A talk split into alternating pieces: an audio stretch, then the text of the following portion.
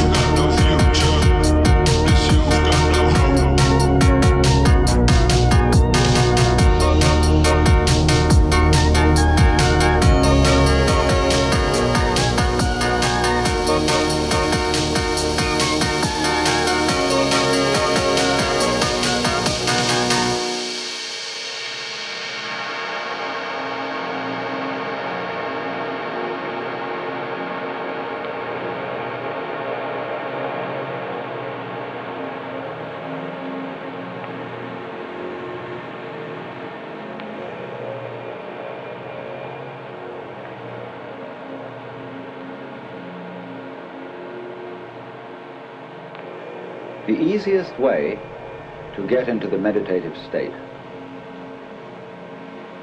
is to begin by listening.